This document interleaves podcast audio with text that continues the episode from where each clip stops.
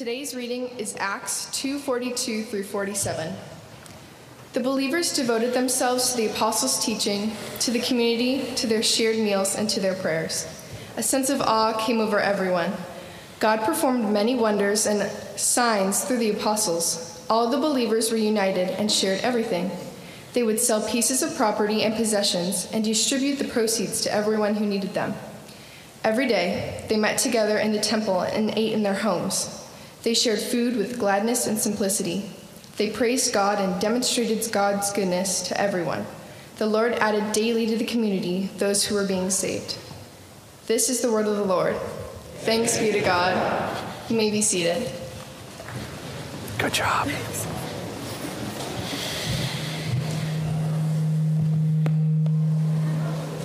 Just making sure you guys are awake there. Well, good morning, Grace Long Beach. I've been here six months. You guys know what to expect. Good morning, Grace Long Beach. Hey, there you are. There you are. It's good to see you guys this morning. Um, do you ever notice we don't say, like, welcome to Grace Long Beach? Why? Whoever said that, you get the gold star because we are. We're going to talk about church today, and here's the reality of church it's you guys, it's all of us. We are the church. This is a nice building, but we are the church. So, we're going to talk about some things that Jesus tells us about his people, the church, are like. We're going to look at some things that the early church did and see what's still consistent today. And um, we're going to see what sticks. Okay, so a, a word, just a little thought heading in.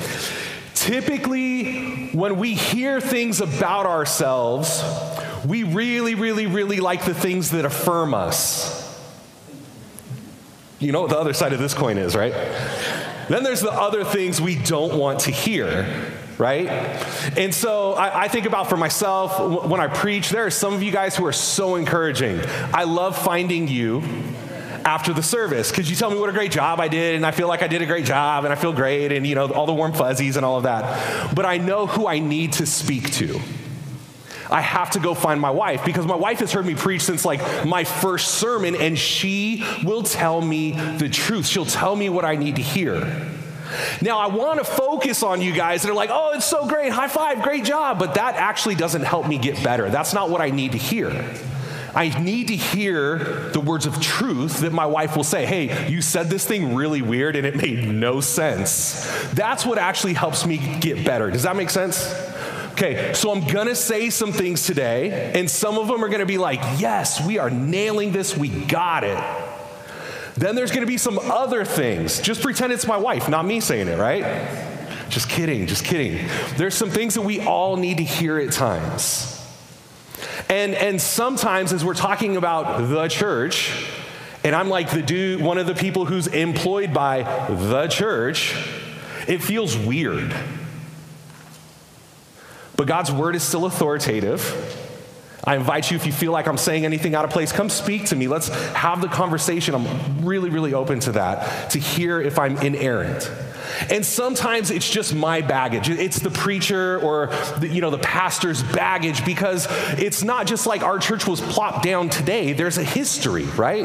A history that's actually bigger than Grace Long Beach, that's bigger than the church in North America. It's the global church. And sometimes the global church has done things really, really well. And we're really proud of that. We, we like to highlight those moments. And sometimes the church throughout history has done things not so well. So then it feels weird, right? Like you have the idea of like, you know, the, the, the mega pastor with like multiple private jets, right? And it's like, uh, that just doesn't feel right. Maybe we should never talk about money. Because then what if people think like, oh gosh, like they're gonna, you know, Will Beth and Daniel are gonna be zipping all around the globe on private jets and like, we both have the same old Toyota RAV4. I don't think that's one of our temptations. People who know our cars are laughing right now. So we're going to talk about some things. Uh, I want to start us though. I want to start us today as we talk about the church, reminding us where we are in the story because that matters, right? We've been walking through this series, the story of Scripture. We started a few weeks ago and we talked about creation and we said that God created everything. He created everything good. He created um, Adam and Eve. He created humanity. He said that they were very good. He created them in his image. And so that means that every fellow image bearer, every human that we meet has intrinsic worth and value in, in them just because they are made in God's image. There is a value to their life. Another concept here is called the sanctity of life. And we say that every human is valuable, they're worthy, they're made in God's image all the way from the womb through the tomb, right? And until we die, every person matters because they're created in God's image. And then God tells all these image bearers to go out and create culture, go create stuff, right? God showed restraint in creation. And my favorite example is God made cows and God made pigs and God made chickens, and then He let us figure out how to make omelets. I love that, right? God gave us trees and we figured out how to make houses. God showed restraint in creation and said, go create things, go create stuff. We're made in the image of a creator, so this makes, makes sense that we would be creative as well. And individually, we make cool things, but then collectively, we make culture. And we talked about how big God is. And God is so big that he cannot accurately be reflected by his image bearers in just one monolithic culture, but we need diversity of culture to show us different facets of what God's like, like a diamond, right? You can see these different facets, and this is a really, really good thing. And then we see sin come in. See, you know, Adam and Eve, they ate the fruit, and we see sin distorts every relationship they had. And I showed you guys, I, I, didn't show you, I blessed you guys with my artwork. My beautiful stick figure that had the arrows, right? Remember how sin distorts every relationship we have. It distorts our relationship with God. Adam and Eve, rather than walking in the cool of the day in the garden with God, they ran and hid from God.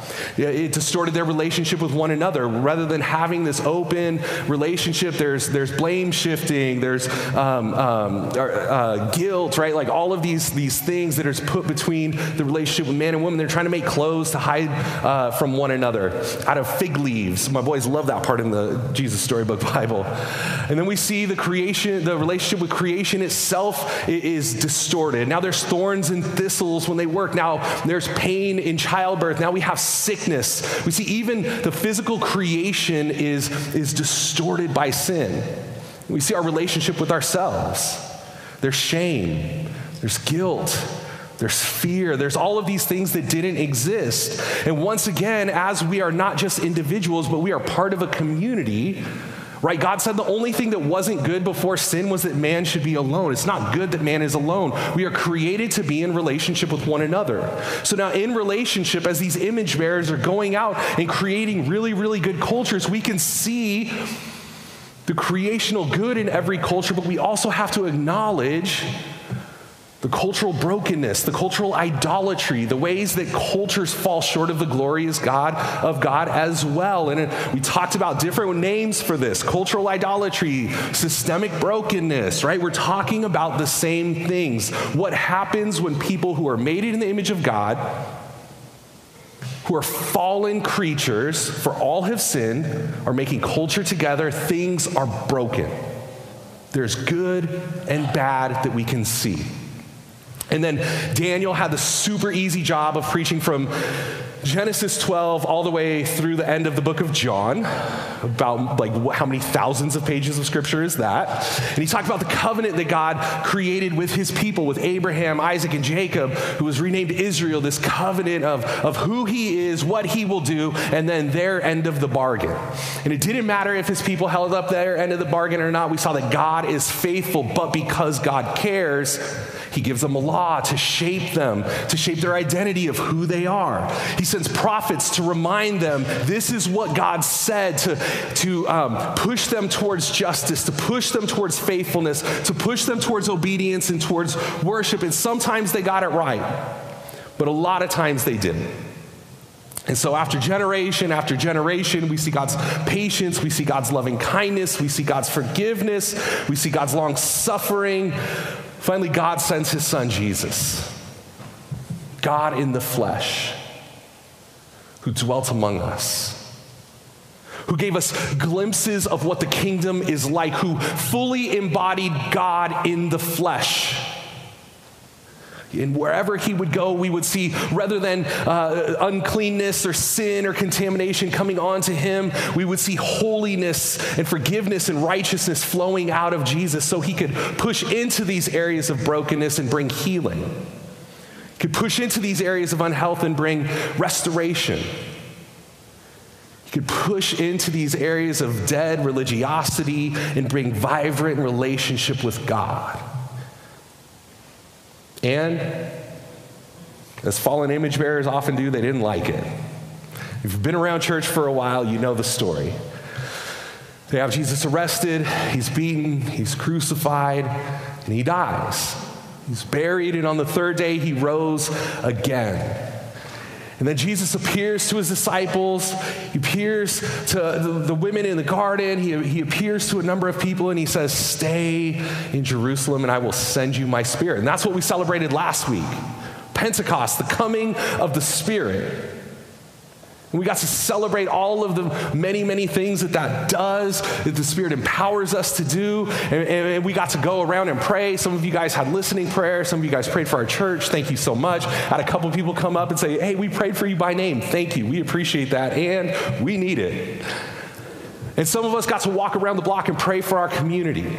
These are all things the Spirit empowers us to do, is to pray. And so now, as we continue the story, the story of Scripture in the church, we ask the question what do God's people do? Now that Jesus has come, now that Jesus has sent his spirit, what does it mean to be the church, the called out ones? What does it mean to be the church? And so here's the deal. I feel like every single week we've said this. Daniel said it, I've said it. Every single week we preach in this. There is so much we want to say. There are so many really important things that there is to say about what it means to be the church. We got to just choose a couple of them. And so as, as I've prayed, as I, have talked with Beth and Daniel, this is, this is what we got. We're going to see what Jesus, one of the things, only one of the things Jesus says, and then one quick snapshot from the book of Acts of what the early church did. So if you have your Bibles, we're going to turn to Matthew chapter 5. If you have the Pew Bible, that's the one underneath your chair. I guess they're, they're more like seat Bibles, not Pew Bibles, right? Now that I think about it. If you have your seat Bible, reach really, really far. It's under there, I promise. We're going to be on page 810. And we're going to see what Jesus, one of the, just one of the things Jesus says about his followers. This is in the midst of a long teaching that Jesus did called the Sermon on the Mount. In Matthew chapter 5, we're going to pick up in verse 13. This is what Jesus says You, speaking to his followers, are the salt of the earth. But if salt has lost its taste, how shall its saltiness be restored? It is no longer good for anything except to be thrown out and trampled under people's feet. You are the light of the world. A city on a hill cannot be hidden. Nor do people light a lamp and put it under a basket, but on a stand, and it gives light to all in the house. In the same way, let your light shine before others, so that they may see your good works and give glory to your Father who is in heaven. Jesus gives us two images, two really common, ordinary images salt and light. he says, This is what you guys are like. You're like salt and you're like light. Now, if you've been around church for a while, I'm sure you've heard tons of sermons about these images, about the salt and its saltiness, and how the salt has to be rubbed in the food, and the light and, and its brightness, and how the darkness cannot overcome the light. And I just want to revisit these images, thinking through the lens of the church. Because I think for some folks in church, the salt really resonates, right? We get it.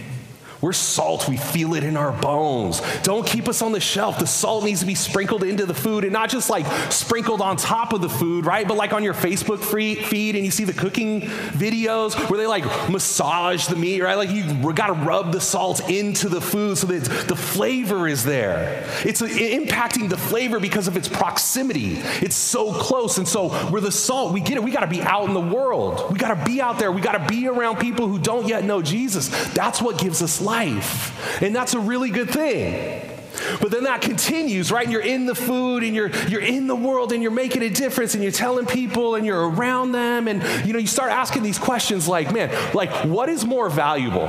For me to just show up to church week after week, month after month, year after year, or actually spend some time with people who don't yet know Jesus. This is a good thing. This is how salt uses, utilizes its flavor. Can't be on the shelf. We got to be out there. We got to get out there. And if we make it to church, like, that's all right. But really, we got to be in the world. And we're out there and we're being salt and we're impacting the people around us because that's what Jesus said. Jesus didn't just sit in heaven, Jesus went down to the world. And then sooner or later, you have that moment, right, where you realize, like, it may have been four and a half months since the last time we were at church.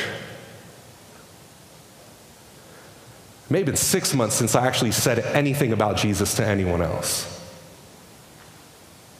In all of my really good efforts of being salt, I may have lost my saltiness. Now, is it bad to do those things? No one's saying that. Does this mean that we're going to start like a, a calendar and you got to check box like every Sunday you come? No, no, no, no, no. That's not what we're saying. We're saying for some people, that's how God created us to be in the world, the doers. That's a good thing, but we have to be honest. What is our time showing that we're worshiping? What is our money showing us that we're worshiping? What is our community who's around us showing that we're worshiping? If everything is divorced from the church, I would suggest we may have lost our saltiness. COVID didn't help.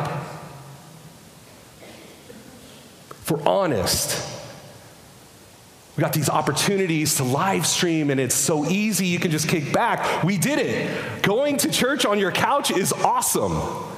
Putting the kids in another room so you don't even need to worry about them, that's way easier. And then, you know, we could just tune in later. It's okay. We'll tune in later when we're not so, like, you know, sleepy. I'm not a morning person. We'll just, we'll catch it in the afternoon. Well, maybe tomorrow. Ah, we just missed a couple. And then you have that moment where you realize we have convenienced ourselves away from Jesus. Okay, so I'm not only going to beat up on those people, right? Jesus gives us another image. We are light. You know what light is? Light is not darkness. Light is different. Light is distinct. Light is set apart, what the Old Testament would call holy light cannot be contaminated by darkness. Think about it. If you go into my office and you turn the lights on and you open the drawer, inside the drawer is dark. If I slide the drawer open, the lights don't dim. The light fills the darkness. Can't be contaminated by darkness. It's different, it's distinct, it's separate. Light is different than darkness. Jesus says we are to call, called to be different. How many commandments of be holy, for I am holy? There are lists of laws of holiness, of sacredness, of separateness from the world. We need to be in the world, but not of the world. We need to be distinct. We need to be different. We can't be contaminated. We need to be grouped together. We need to meet together to encourage one another, to remind one another of the gospel, to sing and to pray. And are any of these things bad? No. But sometimes, sometimes we are so busy being together and talking about how good God is and how much God loves the world. And then we start to ask the same questions of like, but when's when is the last time I've actually had a conversation with somebody who doesn't know Jesus? I think it was 1990. Is it bad to be holy? No, no one is saying that. Should you have an anxiety attack if you're going to miss, miss church one Sunday? That's probably a little bit unhealthy. This is what I mean when I say you got to hear what, what the Spirit is doing to you. Because I know for some of us, we're like, that's right. I'm not coming to church again for another six weeks because he said it was okay. You might need to ask yourself which image is the Spirit stirring up in you? And for others, it may be, you know what, all these people, you know those people. We see them. We see them. You see what they're doing. You know they're being contaminated by the world. There's no way they can't be contaminated by. You see what they're doing week in and week out. You see where they are where they aren't. Are mm, mm, mm, mm, mm, mm. You may be right. But the question is, what is the Spirit saying to you? The problem with Jesus is he doesn't just give us one image. It would be so much easier. It would be so much easier to say, guys, we don't need to meet. Just go out. Just go tell everyone about Jesus. We're never going to meet back up again. We're never going to take communion together. Forget baptism. Forget the sacraments. Forget all these things. Just go be in the world. But he doesn't say that. It would also be easier if he just said, look, all right, all of us, holy huddle. We're grouping in. We're going to build really, really, really high walls. No outside person is ever going to get in. We're never going to be corrupted by the world. We're just going to worship. We're just going to worship. We're just, mm, just sing, and that's it. Close our eyes. Don't, don't look. Don't look. Don't look, because that world out there, it might get you. He doesn't let us do either one of these things. So now we got to figure it out together. So, those of us who get it, who get it, hey, no, Jesus calls us to get outside the church. Some of us need to loosen up a little bit and we need to step outside this church and start being around people who don't yet know Jesus. And then all of us who are like, no, no, no, we got to get outside the church. We got to get outside the church. You know what? We need to hear the other people. And we need to come back to church and we need to sing and we need to pray and we need to read our Bibles. I think one of the things that happens is that God purifies his church generation after generation. There's an opportunity for God to purify his church generation after generation. Because the younger generation, we have insight to see what our parents' generation missed. The temptation is we spend so much time overcorrecting what our parents' generation did, we're missing our own blind spots. So then the next generation has to come and be like, man, my parents, knuckleheads. You know what they should have been doing? You know what they should have been about? It really should have been about this thing. And then the next generation has to come and correct their overcorrection. Grace, we are in a unique position with the number of generations we have here. This is an incredible asset. If we can stick together and hear clearly from one another, we have multiple generations of correction. This is an incredible opportunity that we have that the Lord has blessed us with to make an impact in Long Beach. I'm reminded of um, one of my favorite artists. He's, he's a hip hop artist. His name is Common. Some of you may not be familiar with him, and that's okay. He has a line uh, he talks about in the, in the song he did for the movie Selma uh, for, for the revolution, for the civil rights movement to, to move forward, we need the wisdom of old people and young people's energy.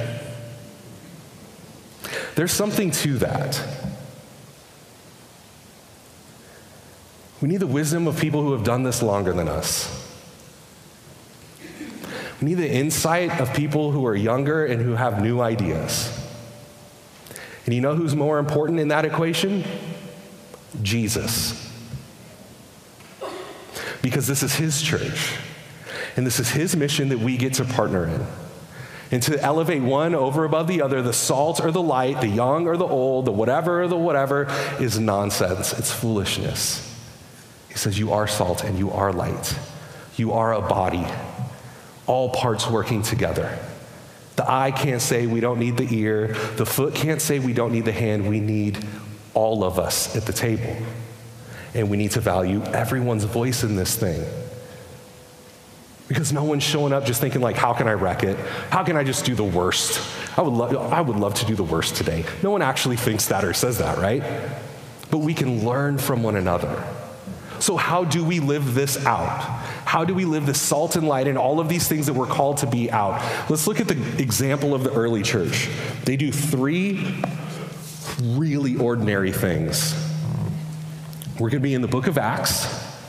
So we came from the book of Matthew, Matthew, Mark, Luke, and John. These are called the Gospels. They tell the story of Jesus' life. Then we have the book of Acts, and this is like the in between, right? It's from when Jesus ascended to the right hand of the Father, when he sent the Spirit, which we celebrated last week at Pentecost, and then we see what his disciples start to do, how they start to live out their faith in their context. how they live out their faith in Jerusalem, and then they move to the kind of outskirts to Judea and Samaria, to the parts of town that you don't really go, and then they go, start going to the ends of the earth. We get this, this, these pictures of how the Spirit moved them, and it can be really helpful for how we live out our faith as the church today. So, Acts chapter 2, we're going to pick up in verse 42. You guys heard this read beautifully before the sermon started. We get this description. Peter has just preached a sermon where 3,000 people from three different continents were saved. They came to faith. How do you preach a sermon after that? And not just feel like a failure, right? I always wonder that. Anyways, that's, that's a free one. That's a side note. Acts chapter 2, verse 42. And they, the followers of Jesus, devoted themselves to the apostles' teaching and fellowship, meeting together, to the breaking of bread and prayers. And awe came upon every soul. Many wonders and signs were being done through the apostles. And all who believed were together and had all things in common they were selling their possessions and belongings and distributing the proceeds to all as any had need. And day by day, attending the temple together and breaking bread in the homes, they received their food with glad and generous hearts, praising God, having favor with all the people. And the Lord added to their number day by day those who were being saved. Let's notice a few things. Um, they spent a lot of time together. Day by day, they gathered together. Fellowship, breaking of bread, apostles' pre- teaching, praying together, worshiping together, meeting in homes together, discussing needs together, strategizing about how to meet those needs together. It's a lot of time. it's not lost on me the demands of your time. We get it. We have two young kids too. We're all busy. And some things just take time. If you make a choice to put your kids in sports, there is a time commitment that's hard and it's heavy. And I wish I had the magic answer. We're wrestling with it too we feel the tension. Sorry, kids, I'm going to give like a little spoiler here. I've had so many conversations with parents. At times, my wife and I, feeling the tension of like, oh my gosh, I really, really, really, really hope they win their game. And it would be awesome to be home before the sun goes down. Thank you. It's supposed to be fun. It doesn't always feel like that. It, it, it's hard. Like asking for people's time is a big ask. I get that. It's not lost on me. Right? Not standing up here saying, look, look, all you guys need to quit all the things and just, you know, live at the church and we'll set up bunk beds and like never leave, right? Like, that's not what we're saying. And, not but, and there is a rat reality we make time for what's important to us. We feel the struggle with you, all right? Please don't hear us saying, like, look, look, this thing's bad, that thing's bad. You work those extra hours this week, you must be a workaholic, right? Like, no one is saying that. But what we're saying is, this is between you and Jesus in a very real way, not in a cliched way. Things require prayer and discernment including how we spend our time. When we talk about Christ in all of life, we literally mean all of life. That means the boys' basketball games at the YMCA. That means the hours at which I choose to take meetings have to be brought into discernment. Because the pressures that we feel in our current context are heavy. You got to do more. You got to perform. Do you know the price of gas? You got to work hard. We all feel it. We all feel it. Every stage of life. I have conversations. Every stage of life is feeling it. And that's part of why we need one another. It's too heavy to bear alone. It's too difficult to discern in isolation. The echo chambers are too loud. We need the voices of one another with our time. I hope that you can hear, like, this is not a flippant thing. We feel this in our own family's life. But part of how we worship God is by stewarding our time well. So now I feel like the gimmicky salesman who does the pitch, right? And if you'd like to volunteer, but really, if you'd like to volunteer, we have opportunities. And one of the things that was so exciting to us as we came out here to, to, to move into the community and to serve with you guys was the excitement, is the excitement here at Grace, is the anticipation God is doing something. We've turned a corner, we're starting a new chapter, God is on the move. You know, have you seen this? Did you notice that? People are excited. We're excited with you. And the reality is, when God is on the move, things happen. Not through magical forces, but through real people who show up. So, as God is inviting us into a neighborhood in Long Beach to start this asset based community development process, we're excited. And we trust that God will do what He always does. He calls His people to serve and to love and to get to know their neighbors. And then they start asking questions, and we start telling them about Jesus, and they start making decisions to follow Him. What that means, God willing, is that people show up. So, just like in Acts when they broke bread together, somebody had to wake up early and knead the dough and put the bread in the oven. Somebody needs to show up and be part of the welcome team. Somebody needs to show up and volunteer for kids' ministry and for youth ministry.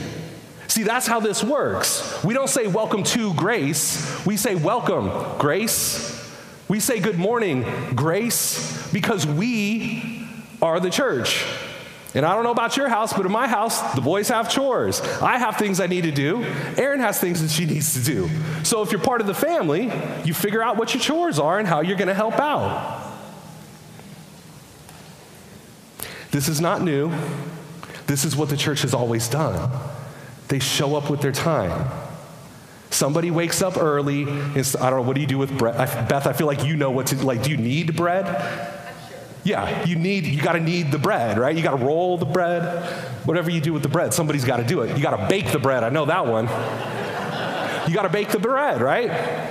If we're doing communion, somebody's got to pour the wine. It was this beautiful moment this morning. We were praying before service, and, and, the communion service showed up, and I could hear the wine being poured, and it reminded me of this passage, and it made me think how many millions of faithful people across the globe show up on a Sunday morning to pour wine in a cup?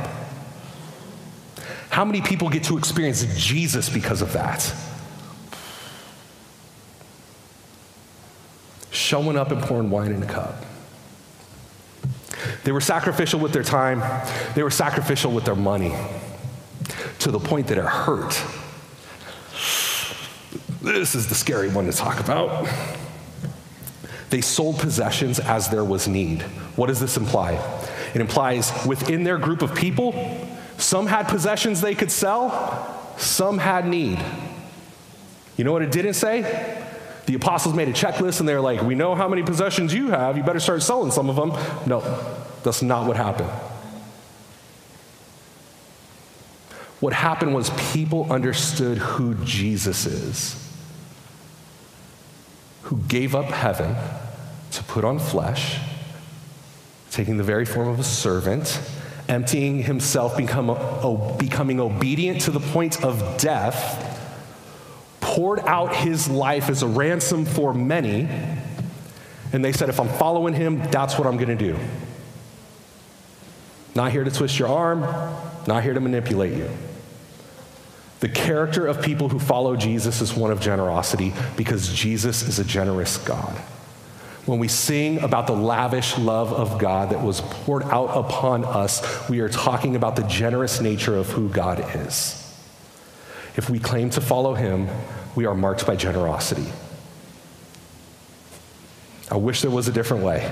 It'd be much easier when gas is over $6 a gallon. But this is one of the things God's people do. So here comes the infomercial again. If you're feeling called to give, there's a QR code. And it's funny, guys, and, and like, you know, I do that to kind of like mellow out my awkwardness with the subject that I'm sure you can sense, but here's the reality. We can see what we worship on our schedules and in our bank accounts. This is one of those that I'm like, dang it, man. Now I'm preaching it. Now I know the Spirit's to, like, you guys got to, you know. But this is the reality. God's people show up, they serve one another, and they serve people who don't yet belong to their group. And they're generous with their time, with their abilities, and with their money. There's no like magic, right? Like new thing, right? Like it would be great if we could say, okay, here's the story of scripture. And you know what this means? This means we get to do this new, exciting, like Disneyland thing. Like, no. God's people just show up. They pour wine in a cup. They put money in a box. They pray together. They love one another. They give sacrificially. And something about that is really compelling. In a world that says, do whatever you want, whenever you want, hearing, no, there's actually a better way. You don't have to shoulder the burden of figuring it out anymore.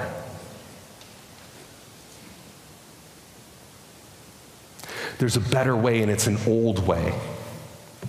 And it's a beautiful way. It's a way that looks out for the other. It's a way that trusts something bigger than us. I don't know about you, but if the last few years have taught me anything, I cannot fix much in our country, in our world, in our state, even in our city. But there is one who can. And so we're invited to follow him with the real, everyday, mundane stuff of our lives with our time, with our money, with our talents. And so I'm going to pray. And um, I'm, I'm going to call our attention again, and I'm going to do hard not to feel guilty about it, uh, to the insert in your bulletin. And there are two QR codes there. And one of the QR codes is to serve.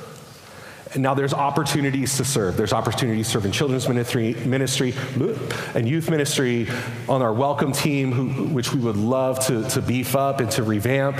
We have an opportunity to serve during the summer. We're going to have a coffee hour or time, maybe not an hour, uh, where, where people can come and hang out and, and spend time together and drink really good coffee. Uh, we have opportunities to serve. And, and, Grace, if God is doing what we sense God is doing, um, we're going to need help.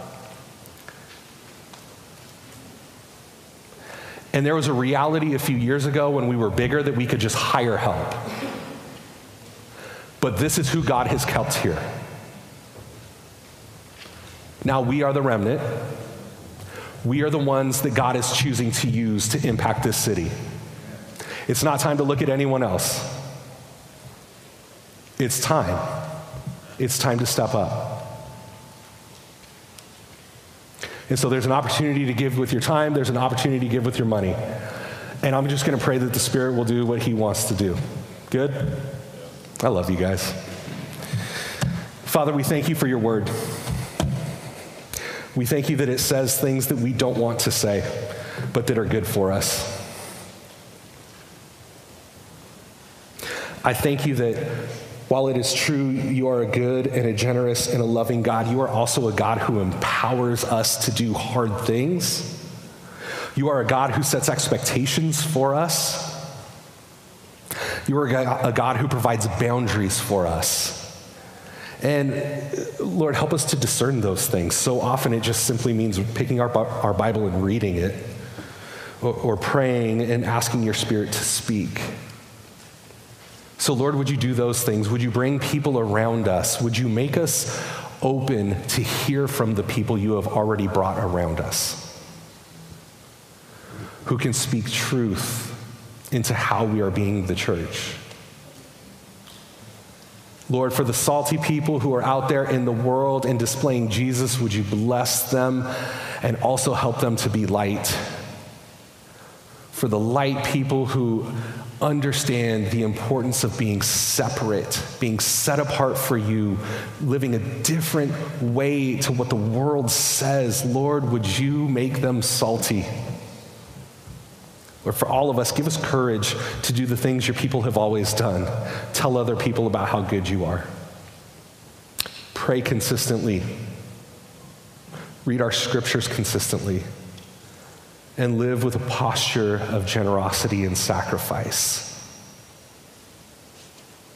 We thank you that you care about this more than we do, that you care about us more than we can imagine. Lord, as we move forward in our sermon, we thank you for the reminders of those things in the bread and, and in the cup. The truth that you sustain us, that you empower us, that you still interact with us. We thank you for that sweet truth. Would it nourish us this week? Pray these things in your name. Amen.